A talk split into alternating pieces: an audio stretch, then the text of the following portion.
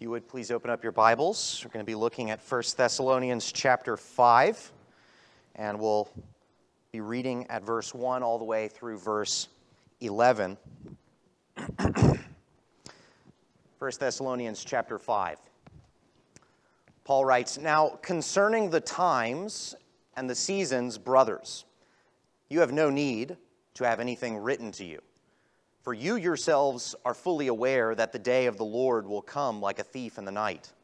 While people are saying there is peace and security, then sudden destruction will come upon them, as labor pains come upon a pregnant woman, and they will not escape. But you are not in darkness, brothers, for that day to surprise you like a thief. For you are all children of the light, children of the day. We are not of the night or of the darkness. So then, let us not sleep as others do, but let us keep awake and be sober. For those who sleep, sleep at night, and those who get drunk are drunk at night. But since we belong to the day, let us be sober. Having put on the breastplate of faith and love, and for a helmet, the hope of salvation. For God has not destined us for wrath but to obtain salvation through our Lord Jesus Christ, who died for us, so that whether we are awake or asleep, we might live with him. Therefore, encourage one another and build one another up, just as you are doing. Let's pray. Heavenly Father, we thank you for your precious word. Might you write its truths upon our hearts and help us to live by it rather than our own inclinations. And we pray all of this in Jesus' name. Amen. Well, we pick up in 1 Thessalonians with chapter 5. And we need to know that this text that Paul is unfolding for us is really a continuation of the topic that he has already been talking about in chapter 4 that Pastor Wegner preached last week. He's talking about the day of the Lord. And last week, as Pastor Wegner preached to us, uh, Paul's main topic was speaking about the dead in Christ. This was a perplexing issue for a young church. They've just uh, come to know the Lord Jesus Christ, they've just been taught the gospel of grace, but then Paul has departed from them. In fact, he's been kicked out of their town. And sooner rather than later, people began to get sick and people began to die and this somewhat young, immature church is wondering what happens to our beloved brothers and sisters. And Paul wrote to them last text, telling them, well, the dead will rise first. When Christ comes in his glory, the, the dead in Christ get a front row seat to all that Christ is doing. Well, now in this text, we might contrast it with the last by simply saying Paul is now speaking of the day of the Lord as it relates to those who are living right now. So, how do we wait for that day well? Or maybe I could ask, what difference does the doctrine of the day of the Lord or the doctrine of the second coming have upon us now? It's somewhat of a sad reality that very often when we approach something like the end times, or the second coming of Christ or even our eternal state of glory, that we have a sense that those things are great in and of themselves, wonderful to behold, but not really all that useful for us now. Maybe you've even heard the phrase that someone is too heavenly minded to be of any earthly use.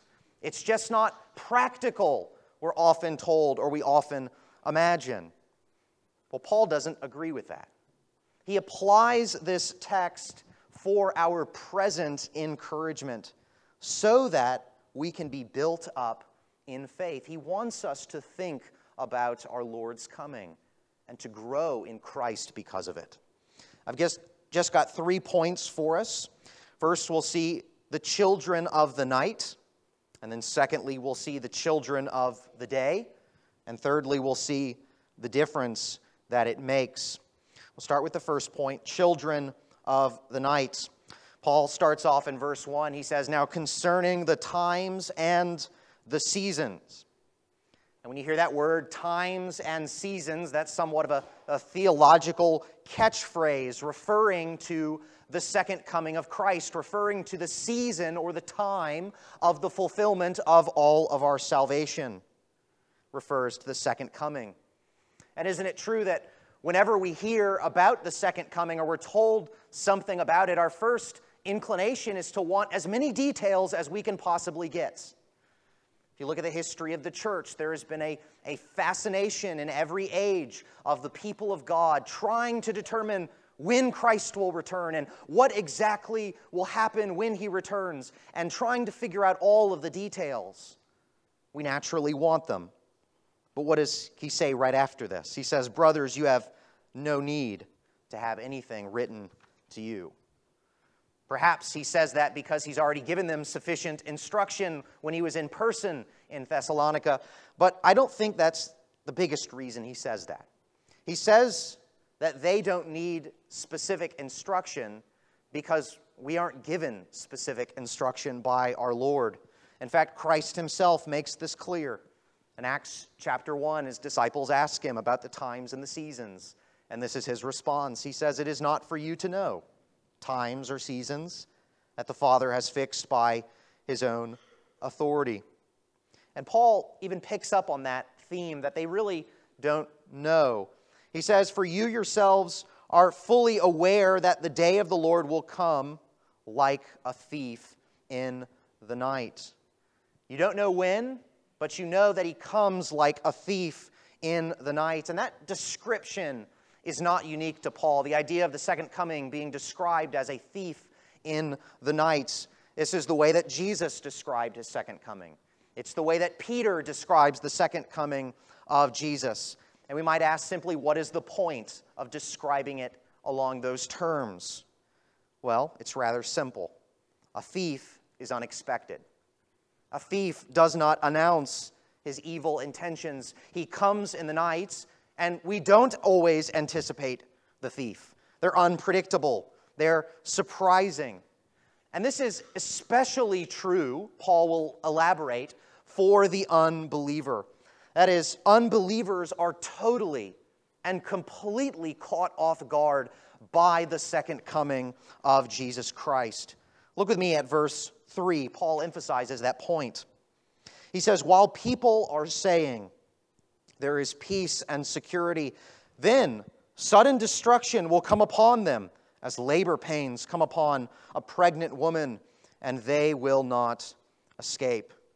He's describing the ignorance of the world as it relates to the doctrines of Christ and specifically the second coming of Christ. They believe that there is peace and security. If you could uh, describe their words, they would say things like, Everything is just fine. We don't see any danger, therefore, danger must not be coming. We're strong, we're secure, nothing will happen because, after all, nothing that bad has happened before. And so they don't see the danger. They're like a man who imagines that his house is always going to be okay and therefore never puts any security measures. Doesn't put a lock on his door. Doesn't get anything for self protection. Doesn't put any cameras or lights out in the front. He is totally and completely unprepared because he assumes that no thief will ever come. Or, as Paul describes it, they're like a pregnant woman, suddenly surprised by the pains of childbirth. And once they have started, once they've been shocked and surprised, then they cannot escape. The child will come, the pain will come. And this is something that sadly we need to focus on for just a moment because Paul focuses on it, on the terrible judgment that will fall upon the unbeliever in that day. It is a terrifying day of judgment, the day of the Lord. Let me just read to you one text from Isaiah that certainly gets the point across. As Isaiah prophesies about the day of the Lord, here's what he says Wail, for the day of the Lord is near. As destruction from the Almighty it will come. Therefore, all hands will be feeble, and every human heart will melt. They will be dismayed. Pangs and agony will seize them. They will be in anguish like a woman in labor. They will look aghast at one another, their faces will be aflame. Behold, the day of the Lord comes, cruel, with wrath and fierce anger, to make the land a desolation and to destroy its sinners from it. What is Paul telling us? That though there is a great danger coming, a great and terrible judgment, the world is living as if there is no such judgment. They're blinded by Satan, the ruler of this world. They're living in darkness, trapped in it. They're ignorant of God and without hope of his saving mercy. And yet they're living as if nothing is wrong. It's a sad reality that we find ourselves in to see a world headed for disaster and yet utterly blind to that reality. Jesus himself speaks of this when he talks in Matthew 24. This is what he says there. He says, For as were the days of Noah, so will be the coming of the Son of Man. For as in those days, before the flood, they were eating and drinking, marrying and giving in marriage until the day that Noah entered the ark. And they were unaware until the flood came and swept them all away. So will be the coming of the Son of Man. The question for us is how do we respond to such a situation, to the reality of children of the night? Well, I think the basic premise is this the church must continue to be a herald of all of the doctrines of God. The church must be a herald declaring first the great and terrible judgment of God, but also declaring the great and wonderful way of salvation to God. And the church can do this because we know the patience of God.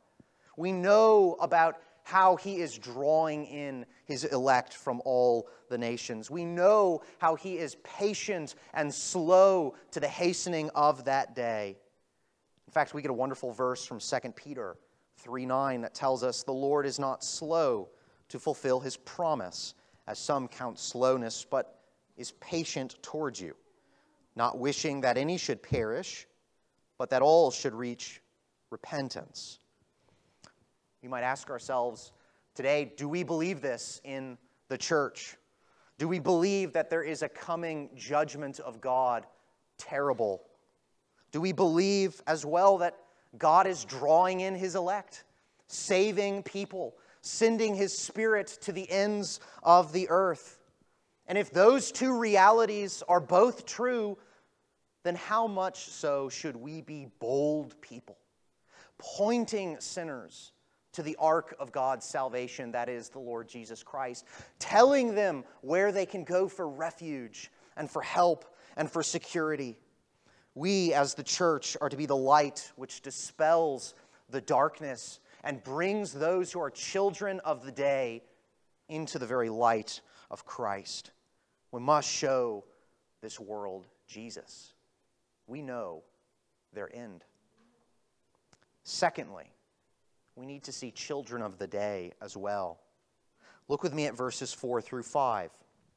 Paul says, But you are not in darkness, brothers, for that day to surprise you like a thief. For you are children of the light children of the day. We are not of the night or of the darkness. So we know that this day is coming, but we do not know when. But the difference is, is that the believer is nonetheless prepared for it. We're children of the day. We're children of the light. Now, what does that mean to say that we're children of the day? I think basically it means two things. It means two things. On the one hand, it indicates that we are the saved people of God. Light and darkness become in the scriptures a symbol of salvation and loss, being lost from the Lord. And so we're saved from the darkness of our sins and we're saved from the darkness of this world. But it also means something else. It indicates revelation, clear guidance, clear knowledge. That is to say, we are saved by Christ, but we also know the plan of Christ. We know what he intends to do, we know what he intends to accomplish, and therefore we are not surprised by the day of the Lord. But it isn't enough that we just know these things. It isn't enough that the people of God merely have knowledge. We must also live that knowledge out. And we see that emphasized in verses 6 through 7. Would you take a look there with me? Paul says, So then let us not sleep as others do, but let us keep awake and be sober. For those who sleep, sleep at night, and those who get drunk are drunk at night. There's three commands he gives us here. I'll, outline each one of those. First, he says to believers, Do not sleep. And I think he's speaking here of a spiritual sleep. Uh, at least I certainly hope so. He's speaking of spiritual sleep. In other words, he's saying, don't be lax in your spiritual life. Don't be uncaring in your spiritual life. Don't be ignorant of the Word of God. Don't be dull and unthoughtful of the providence of God all around you. Do not be uncaring toward the will of God or indifferent to the plan of God. We need to stay awake. Can't be asleep. Well, that is the second command. He tells us to keep awake. You might think, well, we just did that one when we said don't sleep. But there's a particular emphasis here when he says to keep awake. That word means to be watchful, it means to be on guard or alert. It's somewhat of a wartime metaphor. That is, we're to have a wartime mentality. Why? Because the flesh wars against the spirit in us. Because the world around us will tempt us and lure us. Because we have a very real enemy who hates us and seeks to destroy us. And therefore, Paul tells us if we're going to be children of the day, we have to watch over our hearts. We have to watch over our church. Watch over our doctrine and our lives and our speech and everything that we do. We must be watchful, alert, because the enemy prowls. And third, he says we need to be sober. Be sober minded. And here he's talking about a right state of mind. I think it is a state of mind that is informed and led by God's revelation. That is to say, we are not those who are intoxicated by the things of this world. We are not those who are consumed by worldly pleasures and worldly idols and worldly passions.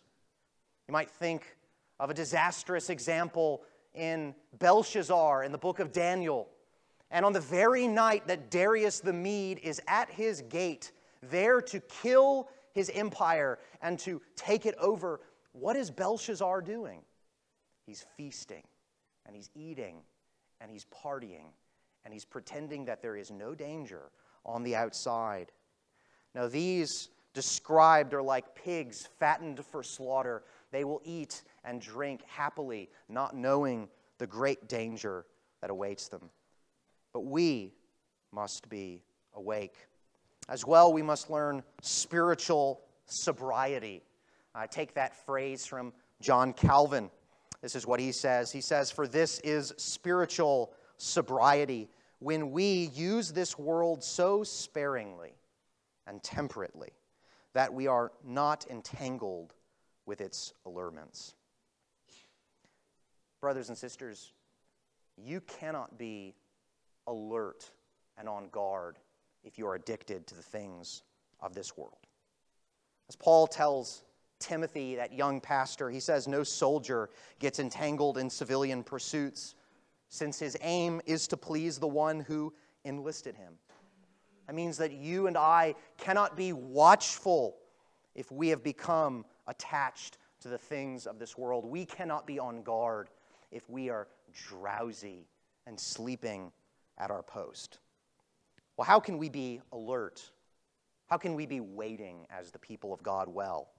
Well, Paul shows us that we do this by living by faith and practicing good works. Look at verse 8.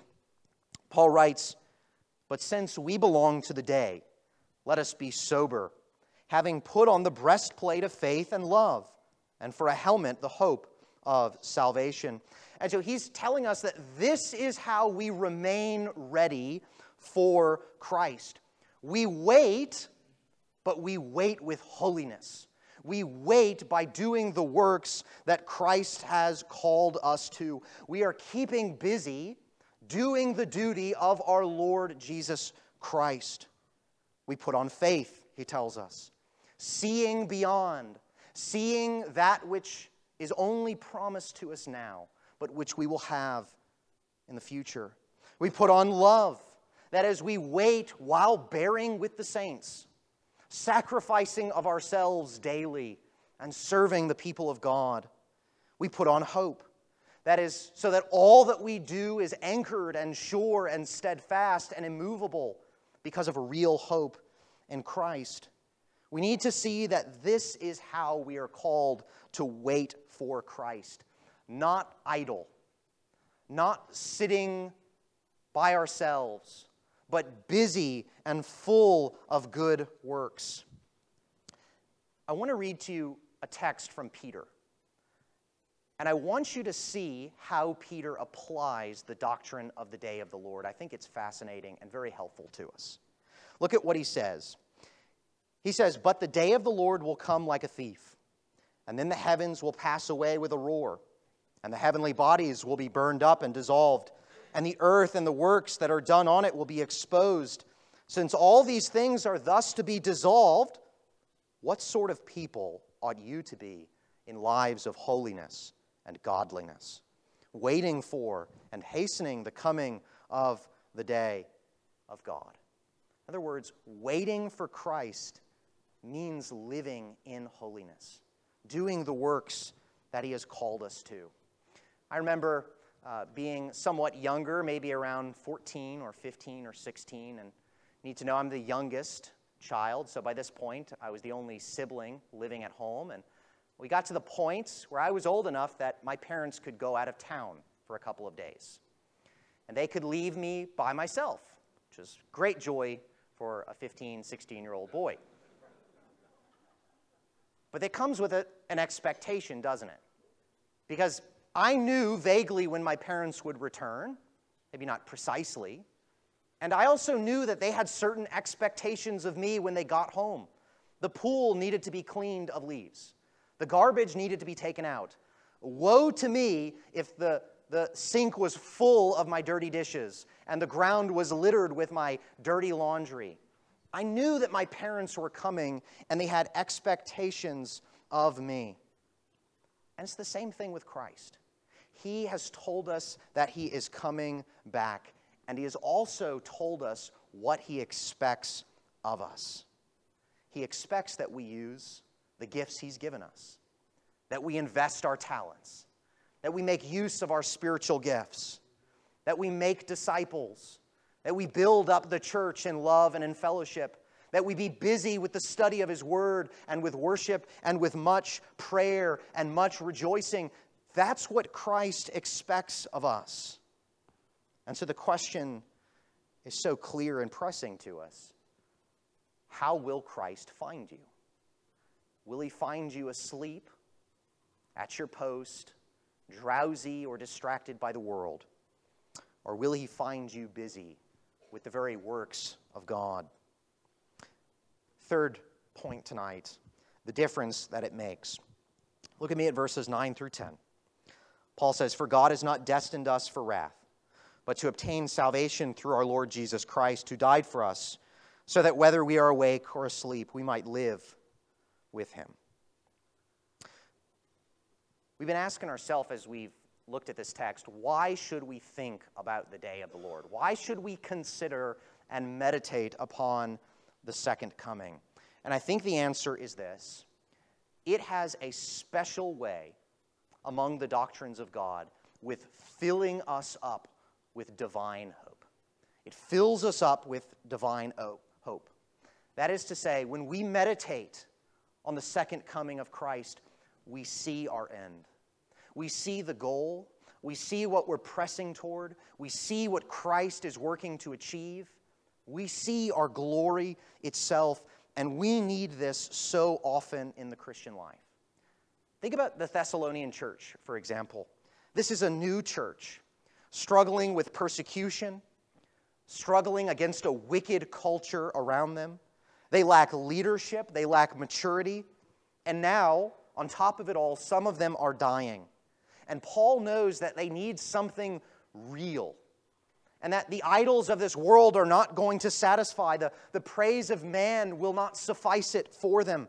Only a heavenly hope is going to help them now. Nothing else will do it. And so, what does Paul give to them?